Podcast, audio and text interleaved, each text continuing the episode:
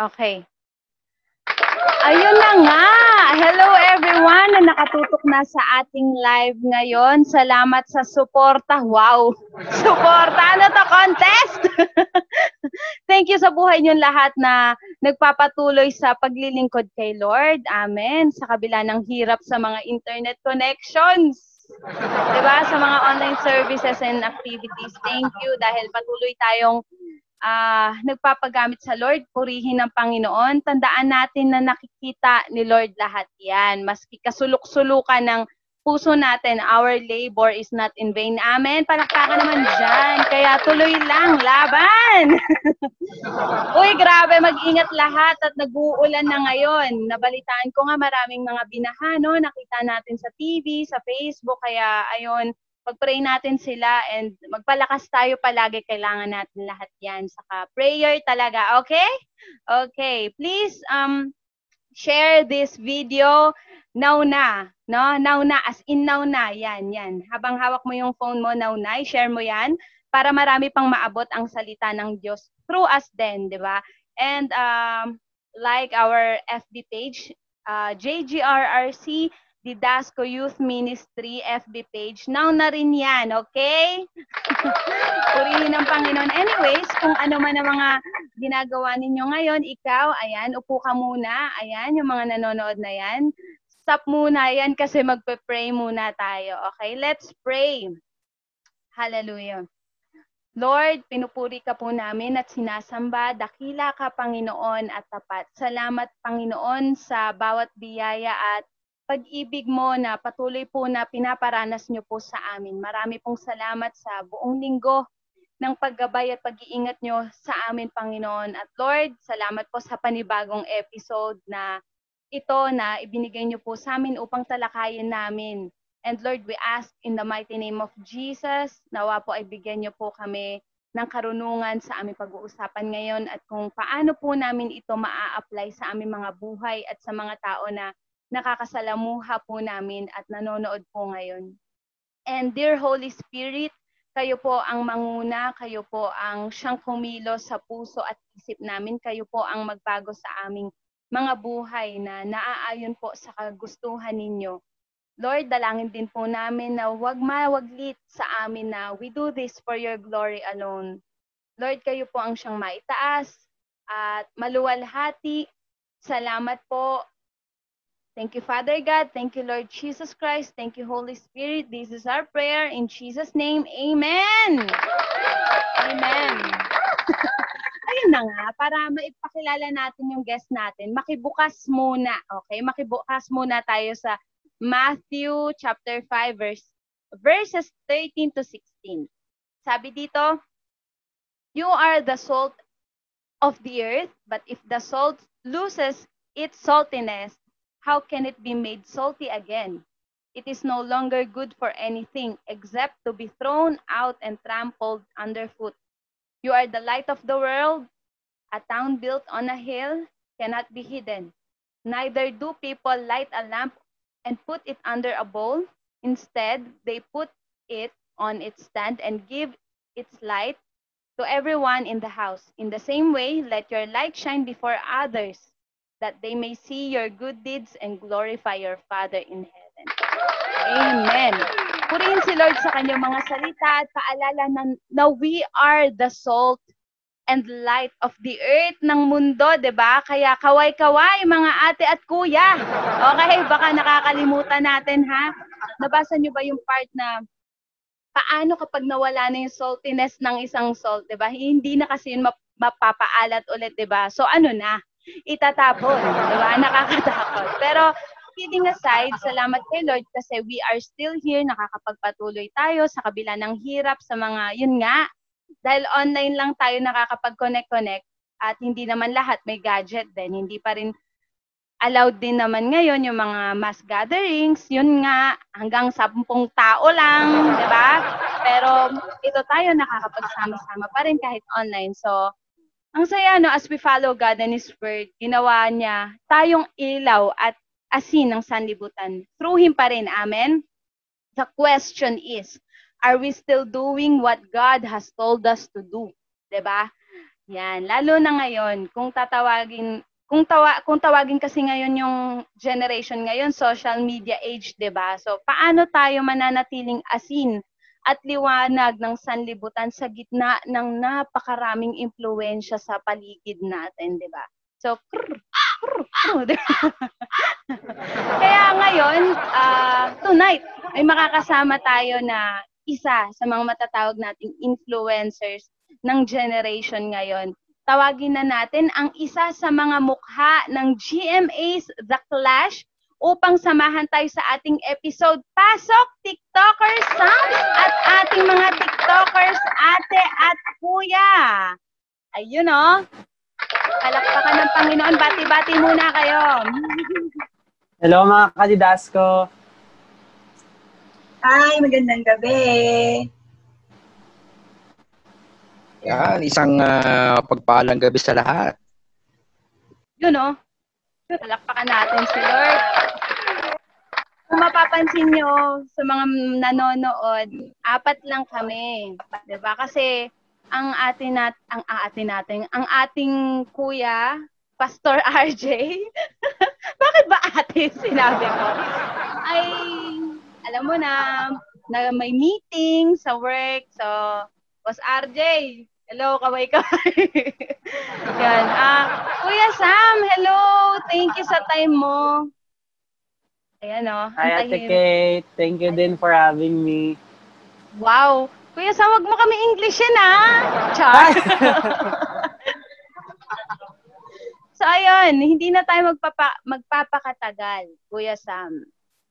Ngayon kasi, di ba, uh, mm. katulad na nabanggit natin kanina, uh, kung tawagin ngayon yung generation social media age, 'di ba? Napapa parang yung mga kabataan ngayon active na active talaga sa social media kasi nung panahon Sobra. namin wala naman 'yan eh. Wala 'yan. Sanay kami maglaro sa labas.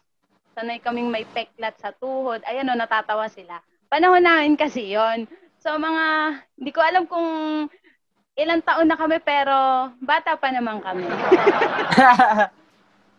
so, Kuya Sam, meron kami mga inihandang tanong sa'yo. Mm.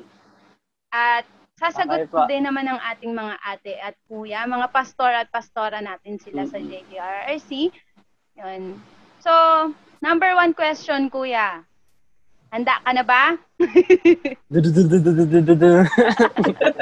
Nakakakaba naman. Nakakakaba daw. Hello sa mga Soundnatics. Ayan na ha. Hello sa mga nanonood. Kuya Sam, number one question. Sa henerasyon ngayon, sa generation mo ngayon, na kinabibilangan mo ngayon, no? Ano ang kahalagahan mm-hmm. ng pagiging isang influencer? Kahalagahan ng pagiging isang influencer? Siyempre, bago natin masagot yung tanong na yan, kailangan muna natin alamin kung ano nga ba talaga yung influencer. So, ang basic definition ng influencer according sa internet, eh, a person or a thing that influences something or someone. Pero kung in terms of marketing, since nandun ako sa world na yon, ginagalawan ko din yung world na yon, ang influencer kasi nowadays, yung ginagamit sa social media, is a person na may ability para mag-influence sa mga potential buyers ng mga product nila through recommendation and promoting. So, syempre di na natin pupuntahan yung pupunta tayo dun sa basic meaning ng influencer, which is yung nag influence ng isang tao.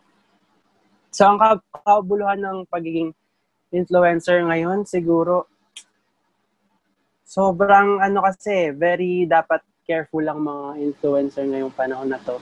Kasi dahil sa social media, binuksan ng social media yung ano eh, yung opportunity para maging influencer. Feel ko ngayon sa panah- panahon na to, Ate Kate, everyone can be an influencer as long as may mga taong nangangarap. Mm-hmm. Kasi kapag nangangarap ka, di ba? Ako personally, may mga pangarap ako.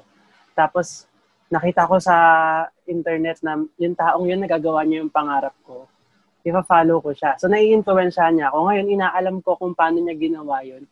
So, i-adapt ko yung ways niya. Get, mm-hmm. So, parang lahat pwedeng maging influencer as long as may mga taong nangangarap. And yun nga, binuksan ng social media ang opportunity na yun para sa lahat ng tao, hindi lang sa Gen Z, pero sa mga ibang generation na rin na maging influencer. Mahalaga to ngayon kasi yun nga, exposed tayo sa social media. Kaya kailangan careful tayo lahat sa mga pinopost natin. Hindi lang yung mga sikat na influencer. Maski yung mga tao kasi ngayon, nabibigyan na ng boses ng social media para marinig sila at makapag-influence ng mga tao. So, I think ngayon, kailangan maging careful tayo sa mga sinasabi natin. And I think yun yung nakakaligtaan ng nakararaming kabataan ngayon since masyadong mapusok yung damdamin nila sa pag-express ng mga opinion nila at nararamdaman na hindi na nila na-filter kung ano yung nasasabi nila. Kaya sobrang halaga din ng pagiging influencer, pagiging mabuting influencer. Sobrang halaga. Ayun yun eh. Palakpakan natin si Lord. Ayun yun. Kakadagdag mahalaga- ko lang ate. Ah. Siguro, ano, naniniwala kasi ako na unang influencer sa buhay ng bawat tao eh, syempre si Lord at yung mga magulang nila. Kasi yung mga magulang natin yung unang ginagamit ng Diyos para influencehan tayo ng mga aral, ng mga tag ito, advice sa buhay. Yun. Kaya sobrang laking parte ng pagiging influencer sa buhay ng bawat isa kasi simula bata pa lang tayo nandiyan na yan. Okay. Ayun. Yun Dami yung- ko akong nasabi, unang tanong pa lang. Okay nga, yun Kuya Sam eh, 'di ba? So, yun nga yun, ah mahalaga siya sa generation ngayon o yung yung pagiging influencer, mahalaga talaga kasi ikaw yung susundan ng tao. So gusto ko yung sinabi ni Kuya Sam na kailangan mabuting influencer, hindi lang basta influencer ka, 'di ba? Huwag mong impluwensyahan ng masama. Mm, Ako po. Okay. Mga ate at kuya, may maidadagdag ba po kayo? Yan. Okay. Para sa akin, mahalaga ang influencer kasi ah di lang, di lang naman sa generation ngayon eh, kundi ako ah, kanina habang uh, pinapakinggan ko si Kuya Sam, ni-imagine ko yung mga influencers way, way back. Halimbawa eh, ang mga influ- influencers kasi sila rin yung nagsiset ng trend about sa pa-fashion, di ba? Kagaya ng Beatles before, na, hindi ko naman siya naabutan ah, pero sa mga documentaries, hindi siya naabutan, pero sa mga documentaries, ah sila yung nag-set ng trend eh, from hairstyle, kaya nga, praise God, wala na akong susundang trend eh. Ito na to eh. Ba? Pero, hindi na sa trend, sa fashion, even sa values. Kaya, kagaya nung sinabi ni Kuya Sam, ah ano eh, um, as an influencer, syempre, kailangan maging maingat tayo sa mga sinasabi natin. Kasi kahit na tingin natin, pag sinabi kasi influencer, hindi na naman yung magagandang bagay na populot natin eh. Lahat eh. Diba? So, yun, be careful kung ano yung dapat nating sabihin para at least ano man yung ating sasabihin, hindi natin ito pwedeng ibalik pa. And ito yung mag influence sa mga na- nakakapakinig sa atin. Yan. Alright. Tama. Palakpakan natin ng Panginoon sa buhay niyo. Totoo yun. Kasi ngayon, may screenshot na eh. Wala pang isang minuto mo na i-post. Boom, screenshot. Yan, di ba? Boom! si Pastor Ramayan, mamaya na siguro siya magsasalita or ngayon na? Ah, mamaya. Okay. So, Kuya Sam, thank you. Yes. Pero marami pa tayong tanong. Number two question. Ito naman, kasi lately, di ba, ah, instant na agad yung pagiging influencer. Bakit sa tingin mo? At kailan ba matatawag na ang isang tao influencer na? Kagaya nga nung sinabi ko kanina, Ate Kate, ah, sobrang dali na maging influencer ngayon kasi may social media. Tapos madali maging influencer kasi may mga taong nangangarap ng buhay ng isa't isa, di ba? So, feel ko kaya madali maging influencer ngayon kasi dahil sa social media. dahil sa platform na binigay ng mundo sa atin, yung social media. Doon naman sa part ng ako personally, kasi di ba sa social media, hindi lang naman ang influencer eh, sa values eh. Actually kami, ginag- kaya kami nagiging influencer kasi yun nga, kinukuha kami ng mga shops, ng mga brands para i-promote yung mga products nila through posting, recommendation. Ngayon kasi, feel ko, lalo na ngayong pandemic, marami nag-open na online shops. So, marami ako nakikita mga online shop na naghahanap ng mga influencer kahit hindi ganong kasikat pa na influencer. Kinukuha nila para mas spread agad yung product nila. So, kahit hindi ka pa ganong kasikat, madali na maging influencer dahil nga sobrang laki ng platform ng social media. Halos, halos lahat ng tao nandito na sa social media. Para na siya naging isang mundo din eh, na virtual, na nakikita lahat ng ginagawa mo. Yun, nagmumute ako eh kasi baka bigla akong maagaw yung ano, yung Okay lang ate para ano tayo, pasahan ng opinion. So Kuya Sam, hindi porke nag-viral ka o nag-viral yung isang video mo na pinost, in- influencer ka na, tama? Hindi ganun, 'di ba? Hindi ganun. Kung technicality, magiging influencer ka kapag may audience ka. Kapag marami kang audience, tapos nakikita ng mga, kunyari, brands na yung engagements mo dun sa mga audience mo ay mataas, kukunin ka talaga nilang influencer. Pero kung dun tayo sa, ano, malayong Sense. view, sa sense ng pagiging influencer, thank you, Ate Kate.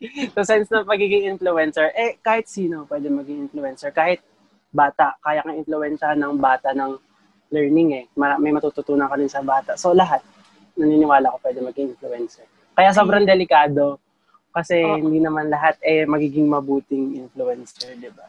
Yun oh. Yun ang gusto ko kay Kuya Sam eh. so Kuya Saka Sam, ko yun din yung ano, gift ng Lord sa atin, yung freedom to freedom to decide, di ba? Freedom to decide what will you impart to others. Ganun. Kaya kailangan maging mabuting katiwala. Then yun, ako personally, yun yung pinaka pinagpipray ko lagi ay maging mabuting katiwala ako ng Lord since ginagamit niya nga ako ngayon para um, mag-impluensya ng maraming kabataan. Ikaw, Yun, yung mga nanonood dyan, kayo. Umayos kayo. Huwag pagalitan, Char. so, ah, Pastor Ryan, may maidadagdag ka ba, Pastora Mayan? Ayun. So, pick up lang ako sa sinabi ni Kuya Sam kasi may sinabi siya na magandang word eh. Yung sinabi niya na mabuting katiwala, di ba? Good stewards. Tama eh. Kasi once na binigyan ka ng Lord ng following or a group of people na pina-follow ka sa kahit na anong social media platforms, as a ah, influencer, dapat maging mabuting steward ka. Ano yung i-feed mo sa kanila every day, sa na, nababasa nila sa newsfeed mo, or sa nakikita nila sa mga pinopost mo, di ba? It's your responsibility as an influencer to be a good example for these people, di ba? Kasi yun yung lagi nakakalimutan ng iba na although marami silang following, yet yung mga pinipost nila is hindi naman talaga nakakabuti dun sa mga tumitingin sa newsfeed nila or sa social media platform nila. So napakagandang point na sinabi ni Kuya Sam about being a good steward, di ba? being a responsible influencer. So, yung being know? a responsible influencer, mabigat talaga siya na task eh. Meron din siyang pressure na kasama eh. And responsibility. Pero nawawala yung pressure na yun na responsibility if si God yung hinayaan mong gamitin ka Yes. para mag-influence ng ibang tao eh. True. Amen. Grabe. Ang sakit na na. Dati kasi sa, sa social media, patola ako. Kaya kanina gumaganon ako sa sinasabi ni Pastora May. Ano, eh, tawag nila sa akin patola kasi lahat. Nagre-react ako. Nagre-react ako. niya. Tapos parinig yung mga ganun. Pero, puri naman ng Panginoon dahil tinama, tinama niya ako dyan. Masakit. Masakit, di ba? May, may chance pa na, may chance talaga. may pagkakataon pa na mawawala pa sa iyo yung mga taong pinagkatiwala ng Panginoon. Wow, kala mo influencer! Yun na nga. Ay, ayun na nga. So, number three question na tayo. Ano ba? Wait, ate, may dadagdag lang ako. Sige po. Narinig ko rin to sa isang influencer, yung kaibahan ng responsibility tsaka reaction. Ay, Mhm. kasi yung responsibility, kapag hiniwalay mo siya, response ability. The ability to respond. Ang kaibahan ng response sa react, kapag nag-react ka, walang, ma- parang ano eh, kasi yung respond, reacting in a positive way. Yung react, wala siyang positive or negative. Pwede siya maging positive, pwede siya maging negative. Kaya siya naging responsibility is the ability to respond or to react in a positive way. Kaya meron ding responsibility talaga yung mga influencers to react positively sa mga nangyayari sa paligid natin sa mundo. Yes. Grabe, Kuya Sam. Purihin ng Panginoon sa buhay mo. Wala ko masabi doon, ha? Grabe yun, ha? In-impart lang ni Lord, eh, bigla ko narinig, Uy, sabihin mo nga yan, anak. Wow, praise God. Kuya Sam, thank you. Marami kami natututunan sa'yo. Alam mo naman kami, Sana, mga influencers sana. kami, Char. Lahat tayo influencer. Amen. May kanya-kanya lang platform talaga, di ba? Mm. So, ikaw mga nasa... friends natin sa Facebook, kaya nating influensyahan lahat yan. Kahit ba sampung friends lang yan, mm, influensya pa din yun. Ah, kasi nakatingin ng mga tao sa atin. Nakatingin tayo sa isa't isa. Yun yun. Lahat tayo at lahat, lalo na sa social media, tinitingnan lahat ng tama at mali. Pero dito sa social media, more, more on nagpo-focus sila sa mali eh. Ayun Minsan lang. nakakalimutan ng mga tao, tignan yung tama. Ayun na nga. Kaya nga, Kuya Sam, di na ako active sa social media para di na ako maging patola. Pero ate, magandang way din yun to remind Tawa ka, yourself ng ah. ano. Parang kasi di ba may narinig ang mga social media dito. Natawa lang ako. Wow, Pastor Ryan, ayos ah. so ano, Kuya, Kuya Sam, tuloy? yung ano tag dito, yung feeling ko nag-agree ako dun sa ginawa mo, ate Kate, na hindi ka masyado nag sa social media. Parang minsan kasi sobrang toxic na ng social media. So, a good way to remind yourself and tawag dito, reflect sa mga pinopost mo or something is to mag-social media detox ka para hindi ka masyadong puro negativity na bibigay sa'yo. Kasi kapag nandiyan ka sa social media, you have to take the good with the bad. Laging merong mabuti bad dyan sa social media. So, hindi pwedeng lagi mo lang titignan yung good kasi may bad talaga gagawin yung kaaway para mag-insert ng negativity. Eh. Grabe talaga. So, siguro ngayon, yun na lang for tonight. Thank you. Joke lang. Ang dami nating natututunan pero nag-uumpisa pa lang tayo. Grabe. Yung isa dyan, yung isa natin pastora dyan, agring-agree siya eh. Nag-uninstall din siya ng mga app dyan para hindi toxic. so, ayun Yun na. ang ginagawa ko din yung ate. Kapag medyo maingay Totoo, na. totoo. Agree ako kay Sams. Kuya Sam, ang sakit eh. Ako, ginagamit ko ang Facebook, ano lang eh. Manonood lang ako anime, okay na ako. Hindi na ako mag-ano ng mga notification nila. Bahala sila dun. Sa ngayon, anime.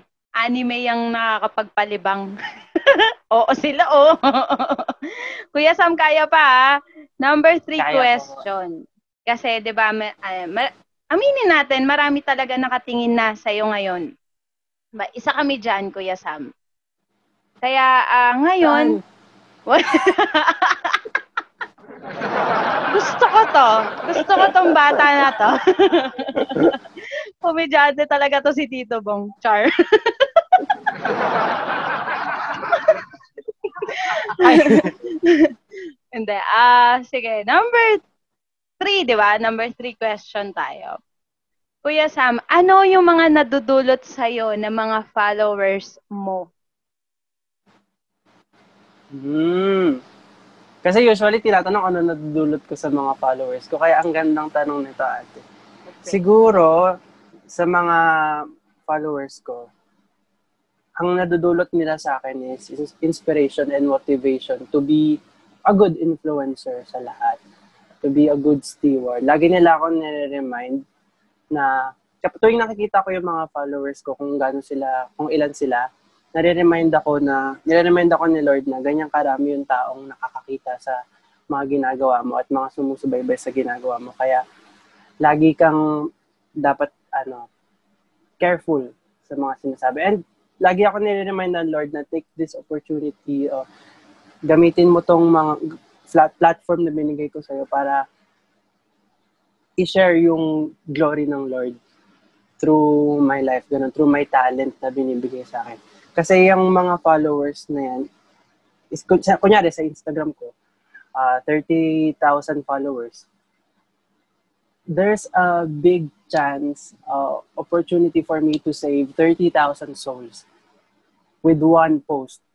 Kaya, lagi kong pinagpe-pray kay Lord kung ano yung dapat kong i-post. Pinag-iisipan ko pa talaga muna kung mag-glorify ba ang Lord dito or kung mapapasaya ba yung mga tao, mabibigyan sila ng positivity. Lalo na ngayon, pandemic, eh, alam ko maraming tao ang ina-anxiety. Kaya, lagi ko nire-remind, ko, kapag may interview ako at Kate, lagi ko sinasabi, tinitake ko yung opportunity na yan to influence everyone with the comfort na binibigay ng Lord sa akin ngayong pandemic na even though everything stopped ngayong pandemic, natigil yung mga nagtatrabaho. Ako, natigil yung trabaho ko. Yung pag-aaral o lahat nagsastruggle si Lord hindi siya tumigil sa pagtatrabaho. Isang patunay natin, isang malaking patunay para sa akin na hindi siya tumitigil. Yung ozone layer, lagi ko siyang pinagpe-pray dati, bata pa lang ako. Pinagpe-pray ko siya kasi natatakot ako dun sa ozone layer, baka ma- maasira yung mundo natin, syempre. Na, nung nabalitaan ko na nahihil na siya, na-remind ako na, oh, tumigil yung mundo natin, pero si Lord hindi siya tumigil sa pagtatrabaho. Yung com- yung fact pa lang na yun, eh, sobrang comforting na. Tuwing iniisip ko yun, parang nako-comfort ako na parang, oh, someone's got my back. May, ta- may, ta- may Lord na nandyan para i-fix lahat ng to. Kasi hindi lang naman puro masama yung nangyayari sa pandemic, may mabuti din naman siya nadudulot eh. Yun nga yung nakakalimutan din minsan ng mga tao, lalo na sa social media. Hindi nila nakikita yung magandang magandang positive uh, tag ito. Magandang nadudulot ng social media eh. Kasi you can take social media as a way to spread the gospel, especially to spread positivity. Kasi with all the chaos that's happening in the world, yun yun, naalala ko nung interview ko sa The Clash dati, way, way, way back, nung pinakaunang interview ko sa The Clash. Sabi nung nag-interview sa akin, anong kwento ng buhay mo? Sabi ko, yung kwento po ng buhay ko, hindi pang magpakailanman, hindi malungkot, hindi kayo maiiyak. Kasi, to be honest, masaya po ako sa buhay ko ngayon. And I think yun yung gusto kong i-impart sa mundo natin with all the chaos and pain, suffering that's happening in the world. Ayoko nang dagdagan. Parang gusto kong i-remind lahat ng tao na may positive pa rin, na may Lord na kayang tanggalin yung pain and sorrow sa puso mo, all you have to do is surrender and call unto Him. Kasi yun din minsan yung nakakalimutan ng mga tao, eh, yung tumawag. Kasi yun nga yung gift ng Lord sa atin, naniniwala ko na the Lord gave us the freedom to choose. So, it's your choice if you're gonna call unto Him or not. Ang ginag andyan lang naman siya nagiintay para sa iyo. All you have to do is ask and pray. Ganun.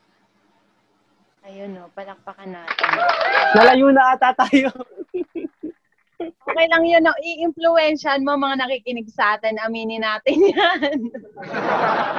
so, uh, Kuya Sam, yung nagagawa sa'yo ng mga followers mo. Yun yun, yun yung nire-remind naka- nila sa akin. Oo. Ang dami nilang nire-remind sa akin.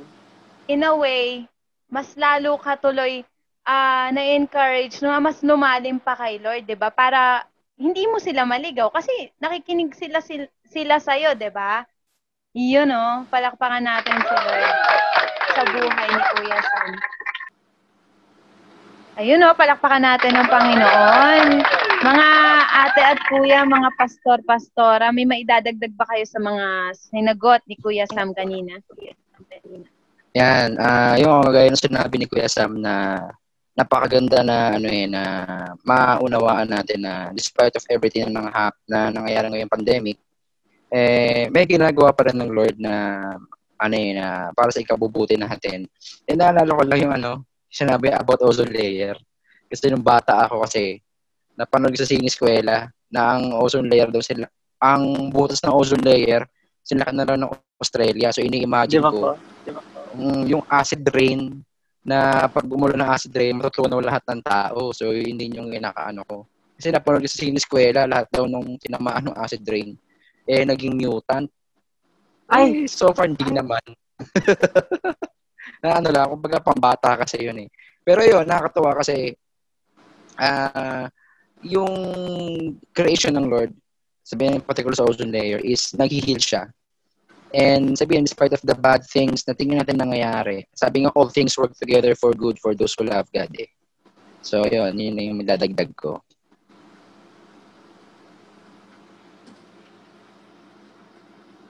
Nakamute ka ate.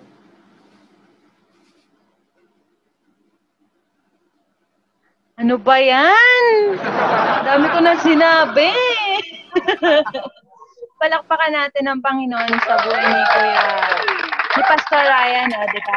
Wait lang guys, may pumapasok. May pumapasok sa call natin, si Pastor RJ. Alright, palakpakan natin, Pastor. Ano na?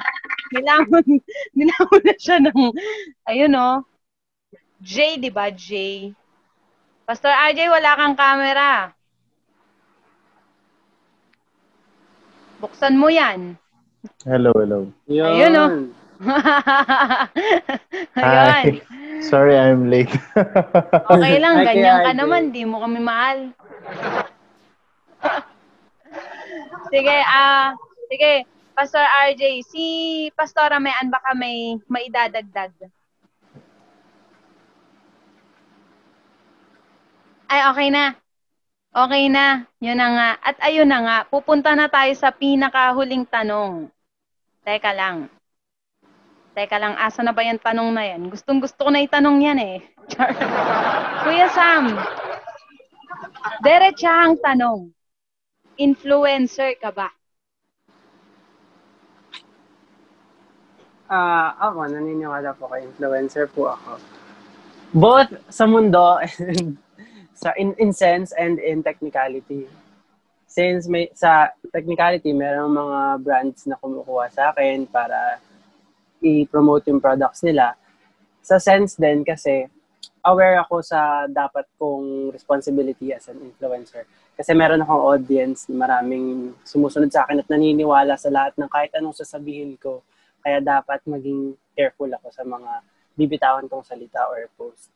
Kaya naniniwala po ako na influencer po ako. Di ba? Di ba? Mabuti o masama? Nagpapakabuti. Patuloy na nagpapakabuti. Ang ganda ng mga sagot ni Kuya Samo. Grabe talaga. Purihin ng Panginoon. Amen. Glory to God. God. Glory to God. Kaya, Kuya Sam, manatili ka sa glory ng Panginoon. Wow, grabe. Laging Maganda prayer kasi- ko yan natin. Maganda yan kasi ah, sa ganyang edad mo, may guidance ka na. 'Di ba Sa mga pinopost, Mm. sa mga ano. Andyan din naman yung parents ko para i-remind ako sa ano, mga bagay-bagay. Yun, shout out po kay Mami Suset at Daddy Bong. Ayan o. at ah sakto ang pasok ng ating Pastor RJ kasi mamaya sasagot na sila sa mga final questions natin. Sila naman, 'di ba? At ah, bago 'yon, syempre nag-invite din tayo ng isa sa mga rising influencers ngayon. Ang pangalan niya ay Juliana Celine. Wow, naman talaga. Part siya ng, um, member siya ng Jesus Cares Fellowship at marami siyang ine-endorse na mga products, restaurants, nakikita ko sa mga posts niya. So, ah, papasukin na natin. Ate Juliana!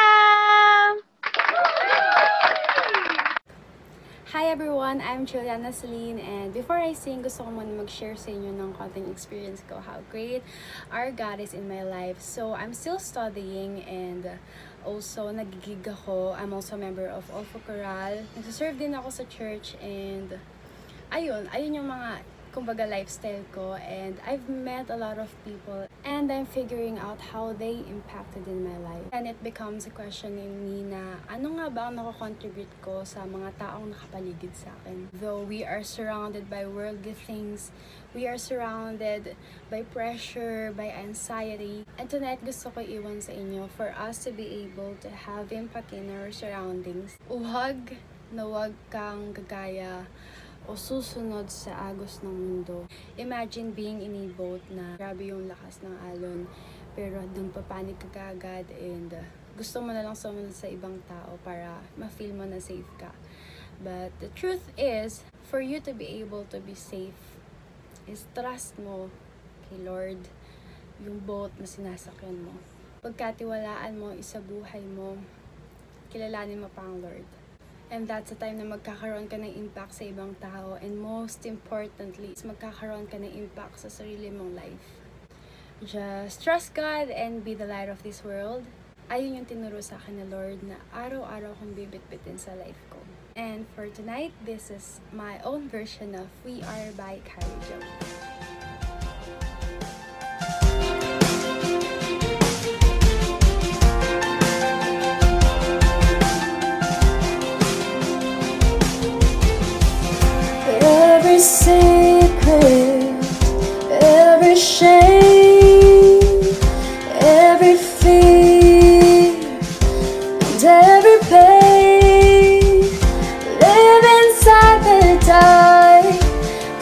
Not who we are.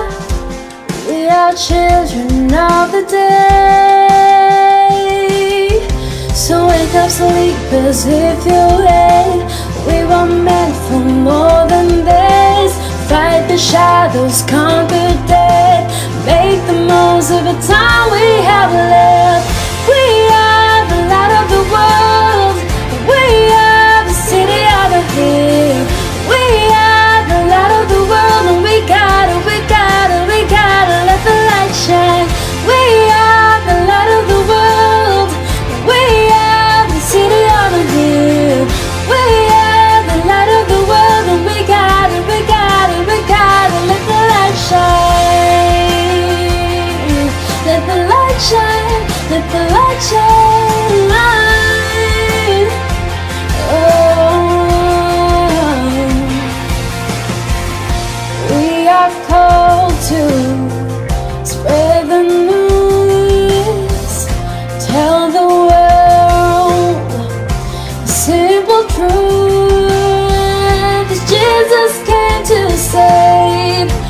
Just freedom in His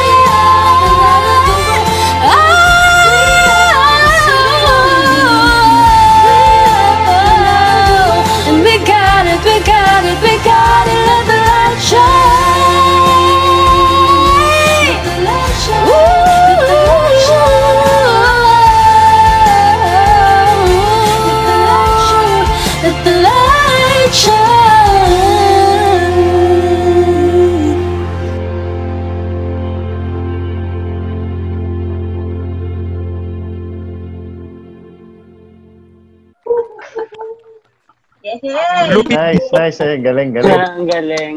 Lupit! Ang galing. Approve na approve! Hoy, ang ganda ng mga sinabi ni ano ah, ni Ate Ah. Babe. Babe ang tawag natin sa kanya, 'di ba? Ang ganda ng mga sinabi niya and isa siya sa mga ano, ah tinitignan din ng mga kabataan ngayon. Bukod sa kanyang ganda na alam niyo na katulad Pilipinang ko. Pilipina. Uy, hindi man na nag-agree to. Katulad ko. Sige na, lahat na lang katulad mo na. Okay na, okay na. Ay, nako. Ah, sige, um, mga pastor, kami naman ni Kuya Sama makikinig sa inyo. Okay, handa na ba kayo?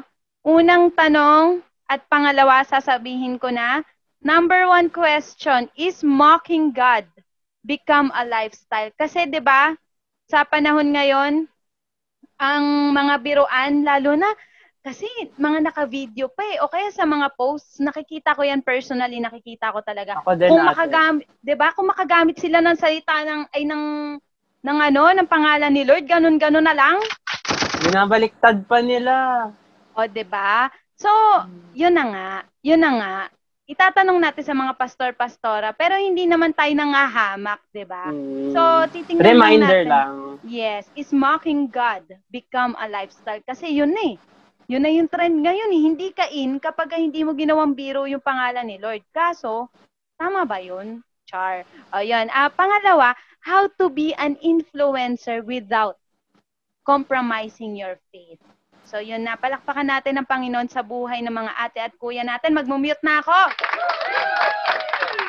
Isahan natin kay Pastor Ryan Intia. buong buo, Ryan Incha. Hindi, siguro ito, isa sa mga, ano ko, maikli lang naman, dalawang, yung dalawang ah, tanong, eh, didiretsuhin ko na yung mga sagot niya, no? Ah, kagaya nung unang tanong, is mocking God, is part na, part na ba na naging lifestyle na?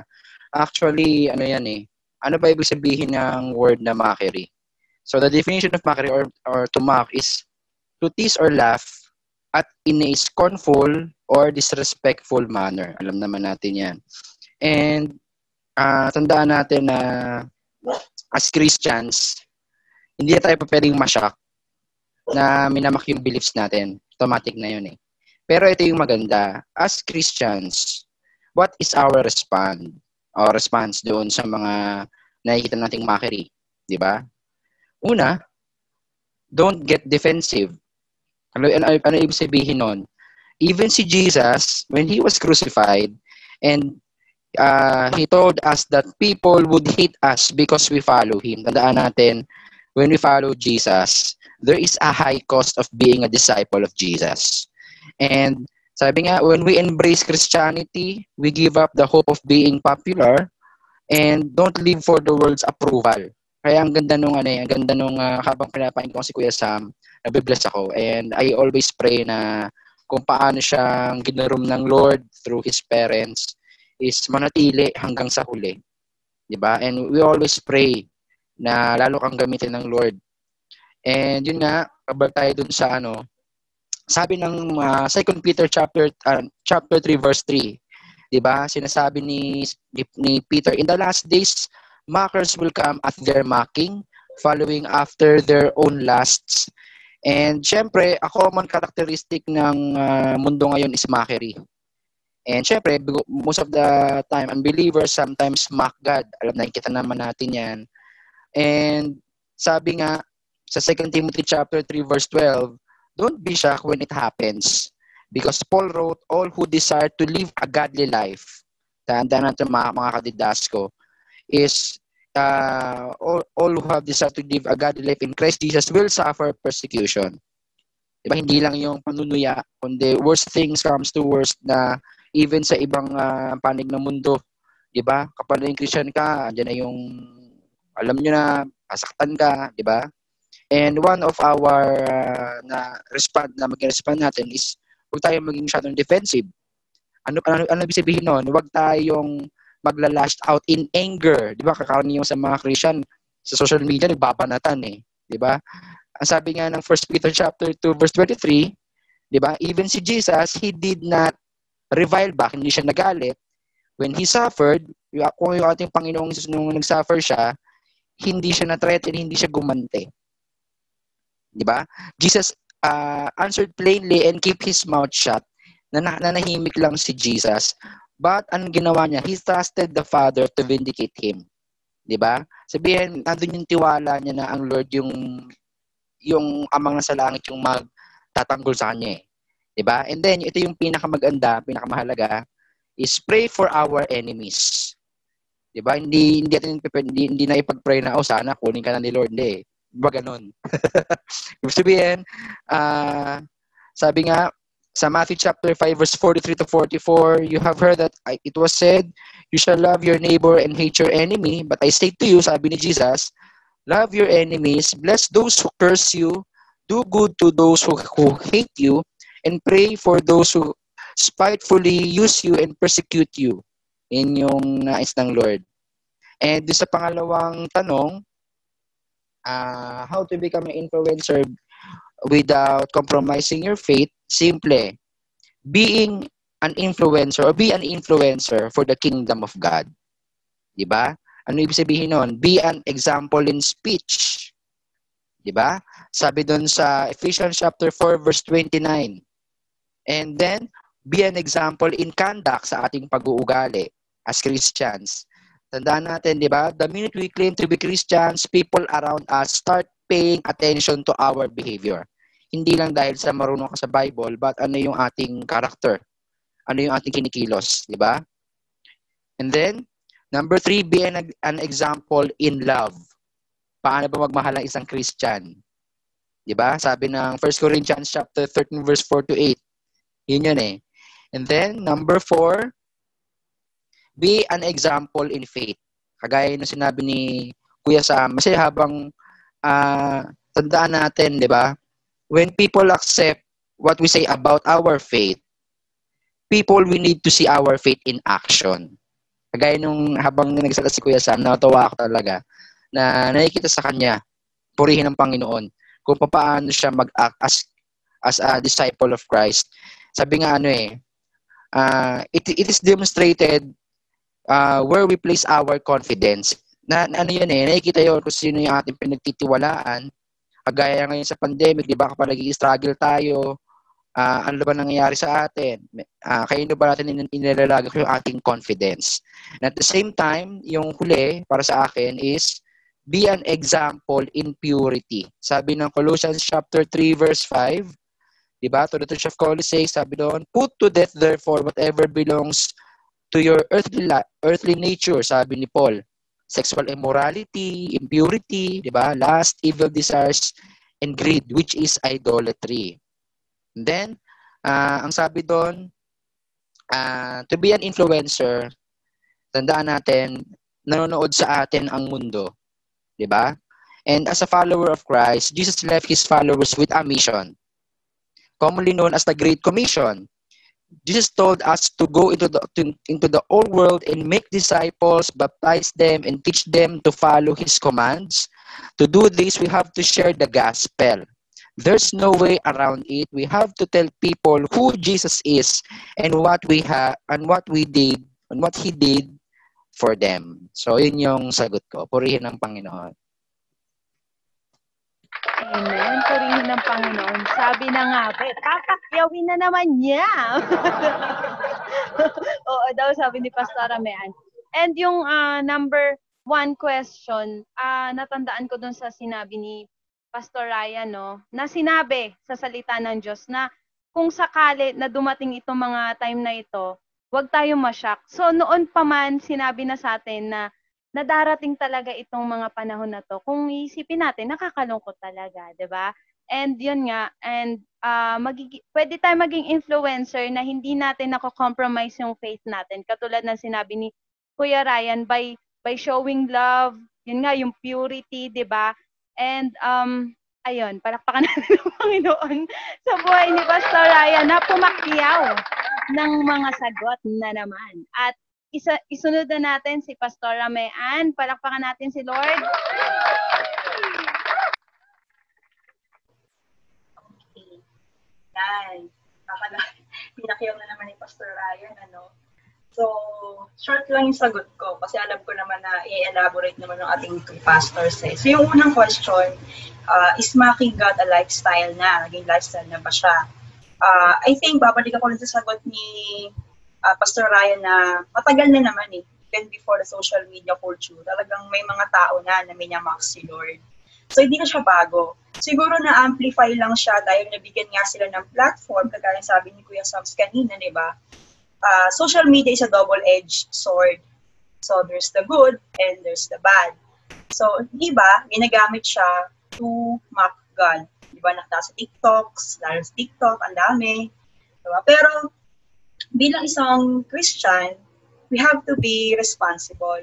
Sabi nga ni Kuya Sam's response and ability. What's the difference between reaction and responsibility? When you respond, nag-iisip ka. Diba? When you respond, you think about what, you, what, you, what you're gonna say, kung ano yung post mo. Ano yun? Yun yung response. And responsible ang isang tao na iniisip muna niya kung ano yung ipopost niya, kung ano yung ipo-follow niya, kung ano yung mga papanoorin niya sa Netflix, sa YouTube, o sa kahit anong mga social media platforms. That's responsibility. Yung reaction kasi, ay, ang galing, click agad. Hindi pinag-isipan. Diba? Yun yung difference. So bilang mga Christians, since uh, mocking God is ginagawa nilang trendy, so hindi lahat ng trendies dapat sundan, we can always set the trend. Diba? For me, na nasa marketing din, nagde-designing kasi kami sa marketing, nakakahanga yung mga influencers na nag-go against the flow and they create their own trends. And then these trends yung pumuputok sa market. Diba? Yun yung talaga nakakahanga sa ng mga influencers. Maraming ganun. And bilang Christians, I think we are called to be like that, to set the trend, not to follow the trend. Diba? Then sa pangalawang question, sabi, how to be an influencer without compromising your faith. Kasi sobrang daling mag-compromise dahil sa social media culture natin. It's a me culture. Diba? Why do we post ba sa social media? Kasi we post kasi people, we want people to look at our photos. We want people to see what's happening in our lives. And it's the good, there's the good side and the bad side to it. Ang bad side doon is when we get the affirmation from the likes and the hearts na nakukuha natin from our social media posts. Kasi pag doon natin dinepende yung ating uh, worth, yung ating affirmation, at hindi na sa Lord, we're already compromising our faith. Diba?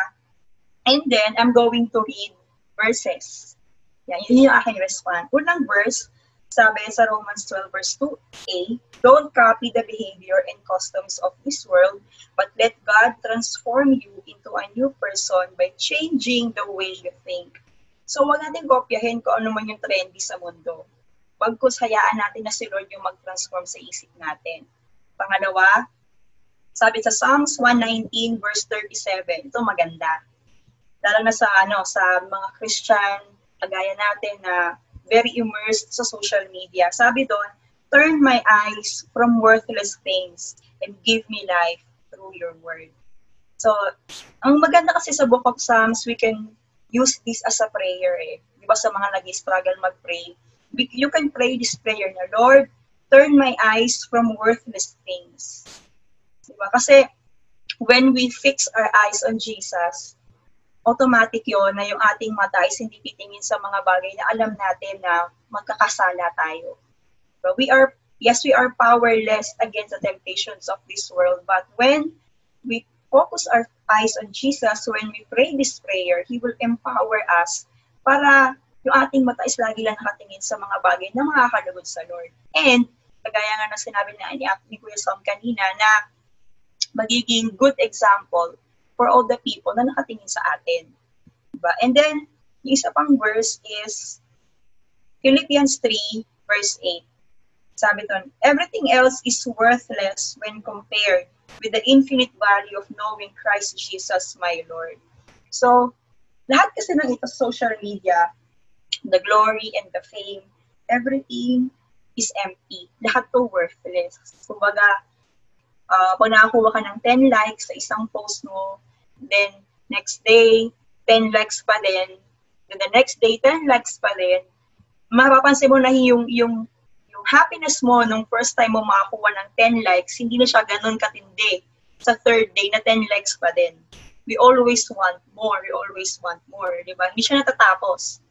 So yung worth natin na ilagay natin dun sa sa uh, nakukuha natin na sabihin natin affirmation or uh, appreciation dun sa mga likes na yun, it's all empty. Sabi dun sa binasa natin verse sa Philippians 3.8, everything else is worthless when compared with the infinite value of knowing Jesus. So, walang makakapantay sa ating Panginoong Jesus. And to not compromise our faith is to know that everything else is worthless compared with Jesus. So, ayun, yung sagot ko. Talaga, pastora me. Ang pastora, pastora talaga eh. Gusto ko yung ano, sinabi ni Pastora me na ano na hinahangaan niya yung mga influencers na they don't follow the trend, 'di ba? You set the trend lalo na pag Christian ka, 'di ba? And it takes a lot of courage, 'di ba? Tama. Ang hirap kaya noon, syempre 'di ba may meron kayong mga susundin na oh, halimbawa na lang sa mga artist, 'di ba? Minsan meron silang mga sinusunod eh. Kahit ayaw nila nakalagay sa kontrata, pero ano eh, pag matapang ka talaga at mas matimbang sa'yo ang kagustuhan ng Panginoon. At makikita naman nila yun eh. Hindi nila ipipilit sa'yo yun, di ba? Tama, Kuya Sam? Tama yan eh. Ayun no, umaagree siya. And ayun, sige. Palakpakan natin ang Panginoon sa inyong mga buhay. At ayun na nga, dahil kasama natin si Pastor RJ. Pastor RJ, ikaw na! Ayan. Ah, magandang gabi sa atin lahat. Ano? So, um, first question. Na is mocking God bec- becoming a lifestyle? So, um, well, if I would um, answer this, uh, gusto ko mag-refer sa social media, yes. No? Sobrang absolute yun. Uh, though, um, may mga simpleng bagay no na na ginagawa ngayon yung mga kabataan and they are not fully aware na they are mocking God now no uh, just like uh, yung ano uh, gusto ko magbigay ng sample eh yung ama namin na remix yung ginagawa nilang TikTok. Tapos um, kung ano-ano pa no? Even uh, sometimes they're citing God in the comments na uh, ginagawa nilang biro tapos meron pa ako nakita uh, pasensya no sa term yung papuri. Nakalagay doon papuri sa Diyos. Pero yung Diyos is spelling J A W S tas picture ng ng Diyos na film mga ganon um, kung iisa-isahin natin yung mga yung mga bagay na yan is truly become uh, did became a lifestyle. As and as uh, mga lalo na sa mga influencer, nakakalungkot lang kasi in order to gain the uh, popularity, they use God in a sense to be mocked on. Pero meron sinabi ang Biblia na ito, ano to, uh, gusto kong marinig nila. No? Do not be deceived mga kapatid. Sabi sa Galatians chapter 6 uh, verse 7 to 8 na, Do not be deceived. God is not, uh, God cannot be mocked. A man reaps what he sow. The one who sows to please his sinful nature, from that nature will reap destruction. The one who sows to please the Spirit, from the Spirit will reap eternal life. Dalawa yung klase ng uh, tao kasi na umiintindi dito sa verse ito or hindi nila nakikita. No? Isang tao na he mock God outwardly. At meron naman tao na he, ma- he is mocking God inwardly, no? Outwardly, mabait siya, no? Pero um, um, inward naman, nandun yung pagmamak niya. But I would focus on dun sa mga sa outward because ito yung hot commodity ngayon talaga, di ba? Yung being an influence. So what I can say to those people that are using God for nonsense things is beware. Yun lang. Um, diretsahang sagot na parang ano no, tunay tita boy. Uh, mag-ingat tayo. Huwag nating hayaan na na dumating tayo sa point ng mga buhay natin na, na parang nagiging normal na yung yung pagmamak natin sa Panginoon. Tandaan natin even the the name, using the name of Jesus in vain, the name of the Lord, yung yung God, no, yung even uh, using the Holy Spirit's name in vain, no? Ang nakakatawa lang eh, takot na takot tayo sa COVID-19. Takot na takot tayo lahat sa um, uh, tawag dito sa mga ISIS, rumors of war. But hindi tayo natatakot sa judgment ng Lord. No, pagdating ng panahon, no? We will be held accountable to to everything na ano natin, na nirip natin, no? tinanim natin dito, no? Kaya ingatan natin sa mga influencer diyan, wag na wag niyong uh, gagamitin ng Lord sa bagay na walang kwenta at hindi hindi kalugod-lugod sa kanya. That's why meron tayong follow-up na question. No, even though uh, mocking God did become a lifestyle, no? But how to be uh, an influence nga naman without compromising your faith, no? Or in a sense, without mocking the Lord, no, with your life. Pero sabi nga rin, God cannot be mocked. Bakit? Sa, kasi sobrang taas ng standard ng Panginoon no, para mamak natin. Hindi natin kayang abutin yun. No, pero mag-ingat ka. Kung ikaw influencer ka, be a Christian. Yun lang. So, um, even uh, though, di ba, alam natin na more than ever, influence is really a hot commodity right now, no? Lalong-lalo na ngayon sa mga online. Yun. Sabi nga ni ate may ano, no? Maraming, ani, ah, Pastor Mayan, sorry. Yung ano, they will go um, yung parang outside dun sa flow ng ano no? Para makapag makapag uh, endorse. But what makes a good influencer ba no? So bago tayo uh, pumunta doon sa sa mga bagay sa bagay na yung hindi ka magko-compromise no? So ito yung mga na lisot ko. Kasi gusto ko ma-compare natin yung uh, between the world and being a Christian. No? Sabi dito, kailangan meron kang authority and knowledge dun sa ano mo, sa ini-influence mo. Pangalawa, credibility.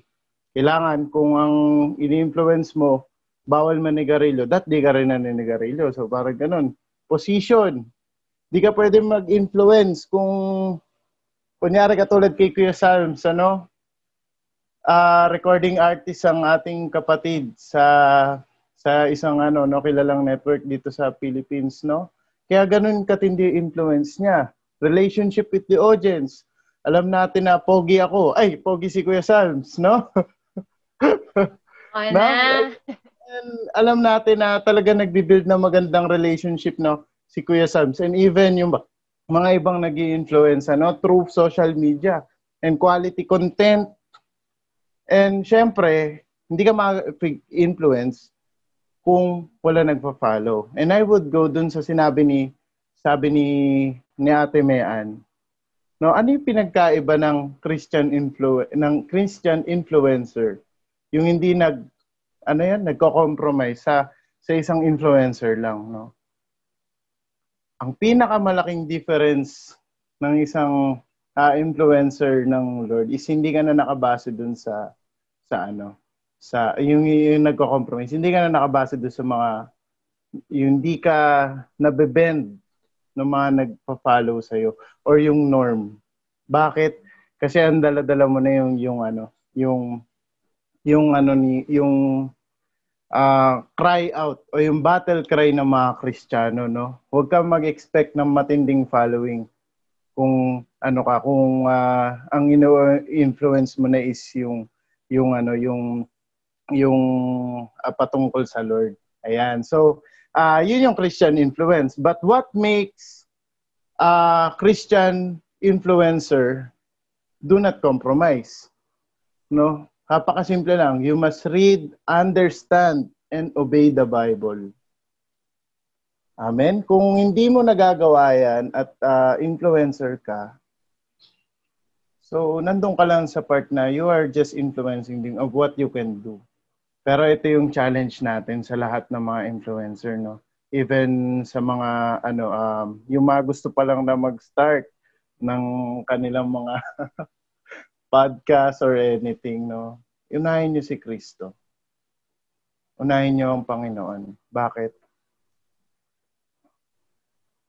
Kailangan maintindihan niyo na na lahat ng sinabi ko, yung authority, credibility, position, relationship, quality, content, and a following – no, kailangan niya nakapaloob lahat sa salita ng Diyos.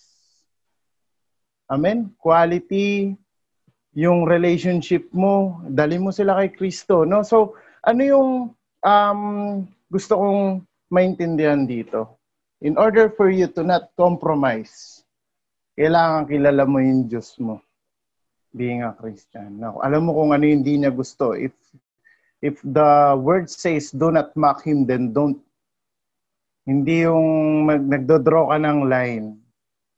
No, kung gusto mo sumunod, sumunod ka. Sa pagsunod sa Panginoon, walang demilitarized zone. It's either, sabi ni Ron Kenoli, di ba? It's either you're on the Lord's side or on you, you are on the devil's side.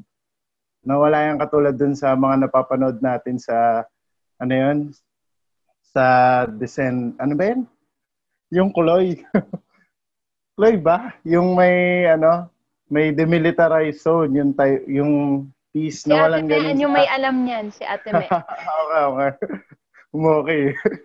No? Walang ganyan sa pagiging Kristiyano. Even on being an influencer, it's either on your on you you are on the devil's side or on you are on the Lord's side. No? Ito, ah sa mga nagpa-follow naman sa mga influencer ngayon, please double check. If they have post things that sound spiritual but aren't biblical, unfollow them. And also, if they are posting, lalong-lalo na, ng mga bagay na hindi biblical, please unfollow them. Diretsahan na. And also, if you have um, a, a following that promotes injustice o yung yung pagiging ano yung katulad ng mga ewan ko kung sino yun. Naasar ako joke lang. Yung inaano niya yung tricycle driver. Sorry sorry. Um um sorry. No? Um it's it's not good. It's not uh, good for you uh, young people to fo- follow those pages or follow those people. No? Follow people who are um ano yung makakapagdala sa iyo kay Kristo at yung makakapag-influence sa iyo to to ano to success and to be to become a better person. Ano? At um ayan I can assure you no ah hindi ako ano hindi ako um dahil ka church natin no pero ah, I believe um in my heart si Kuya Salms ano yan ah, talagang um, may Kristo sa puso. Kaya patuloy niyo siyang i-support. Ayan. Pati ako. Siningit. Joke lang. Ayan no? So ang basehan pa rin natin to be a good influencer without compromising your your uh, your faith no as you influence is Jesus Christ. At maintindihan niyo pag nagbabasa kayo ng Bible, you are devoting yourself to His Word. So, yun lang. Uh, sorry if uh, meron ako na-mention kanina but you have to know the truth. And I will stand for it. Amen. Ayun lang po. Ayun. Palakpakan natin si Lord kay Pastor R. Sa buhay ni Pastor RJ na napakatapang. Rekta. As, ano. So, ayun, habang nagsasalita si Pastor RJ, bago bago mag, mag-pray si Kuya Sams para sa ating lahat. Um, naalala ko lang, meron ako nakausap no nakaraan na parehas kami ng prayer na, ah Lord, paano ba paano ba magi, ma, kami makakatulong na maging seryoso sa yung henerasyon ngayon? Kasi parang biro na lang lahat, pati yung pananampalataya pag serve kay Lord, hindi na sineseryoso. Kaya, in my heart, gaya ng sinabi ni Pastor RJ, in my heart, nagpapasalamat ako sa Lord kasi nagre-raise siya ng mga influencers na may takot sa kanya. And one of them, I believe, si Kuya Sams yun, no? Palakpakan natin siya. Mga pastor-pastora, meron pa ba tayong mga nais na idagdag? Walay na? Walay na. Okay. Dahil si Kuya Sam ay napaka-busy. Sobrang salamat sa time mo. And hopefully, makasama ka pa rin namin. Hindi lang kakanta, pero kachikahan na rin, no? Muli, ah, mga kapatid sa pananampalataya, suportahan niyo po si Kuya Sam. Ayan. It is for God's glory alone. Muli, palakpakan natin ang Panginoon sa buhay niya. Ililid tayo ni Kuya Sam sa prayer tonight. Kuya Sam. Okay po, let's pray. Uh, Lord, we worship you, Lord God. We honor you and we lift your name on high, Lord. Maraming maraming salamat po, Lord God, sa araw na to, Lord God, na binigyan niyo po kami ng pagkakataon para ipahayag po ang inyong salita. Thank you, Lord, for reminding us what true Christianity is. Thank you, Lord, for reminding us our purpose. Thank you, Lord, for reminding us what our purpose is in this world. And Lord, nawa po, Lord God, pa, patuloy niyo po kaming gamitin, Lord God, ang mga kasama ko pong mga ate at kuya, salamat po sa buhay nila. At nawa po, patuloy niyo po kaming gamitin para ipahayag ang pangalan niyo. At lagi po kami magpapagamit sa inyo. And Lord, I pray po sa lahat ng mga nanonood ngayong gabi na to na nawa po, Lord God, ay nahawakan niyo po ang puso ng bawat isa. Nawa po marami silang natutunan mula sa amin, Lord God. And nawa po, mabuksan ang isipan nila, mga mata nila sa mga nangyayari sa mundo.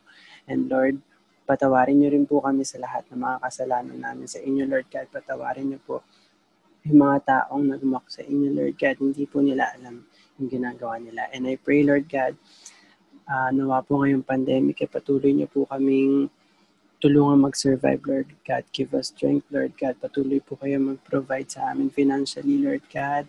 Mag-provide po kayo sa amin ng makakain namin sa araw-araw. Nawa po, Lord God, patuloy niyo po kaming yakapin ng iyong pakpak at baluto ng inyong banal na dugo. We offer this prayer to you, Lord God. In Jesus' name we pray. Amen. Amen! Kuya Sam, thank you. Thank you din po. Thank you. Mag-unmute na kayo mga pastor. Ay, sorry. Thank you, Sam. Thank you po. Thank you. Thank you, Kuya Sam, for hinanod sa life Okay. mo. Miss ko po kayo. Ah, I miss you too. Ah, praise God. Praise God. Pogi talaga ni Kuya Sams, no? Mas pogi sa personal. Ay, si, Kuya- si Pastor Ryan pala yung nakikita ko. Yun lang. Hindi, pogi rin naman, Pastor. Mas pogi siya, mas pogi siya. Si Kuya Sam. Yan, ah. Mm. Thank you lamang, po. lamang, lang sa, lamang lang siya sa buhok. Eh. Nga. Lamang lang siya sa buhok.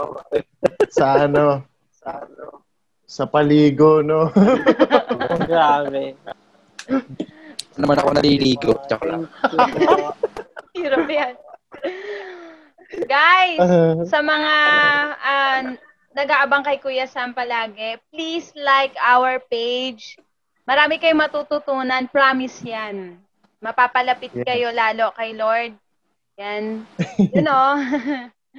'Di ba?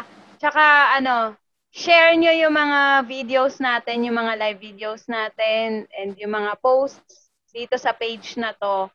And lalo ta ah, magpalalim, magpakalalim pa tayo sa salita ng Diyos. Okay. Mahirap kasi pag wala si Lord, wala tayong kapupuntahan, 'di ba? Ayan. Kuya Sam, may sasabihin ka pa ba? Ayun po, ah, maraming salamat sa nanood ng live na to. Ano po patuloy po natin suportahan ang ginagawa ng Didasco Youth on Fi- Fire na TikTok. Sobrang laking blessing po nito sa akin and sa lahat po ng mga nakakanood nito. Maraming salamat. Patuloy niyo pong i-like yung page na to at i-share sa inyong mga kaibigan dyan. Thank you guys. Thank you. God bless. Amen. Didasco, we miss you. Paramdam, paramdam tayo. Hindi tayo Mm. multo, pero magparamdam tayo. Didasco, magingay, oh. Isang awu-awu dyan sa bahay ito, ito lang daw eh. Huwag Oo, mang ghosting. Ayaw na ayaw niyong mag-ghosting kayo, pero kayo nag-ghosting ah. pag di, pag di kayo, pag di kayo nanood, sige. You will, the joke lang. Eh, si Meng. Nakikinig sa atin. Ayun. Thank you, Kuya Sam. Thank you, Pastor Thank Amean, Pastor po. Ryan, Pastor RJ. Thank you sa time ninyo. See you next Saturday sa mga nanonood. Abangan nyo yung mga Didasco family namin. Natin, sila naman sa susunod. Baka next month na yan. okay. Thank you. Good night. Bye guys. Good night.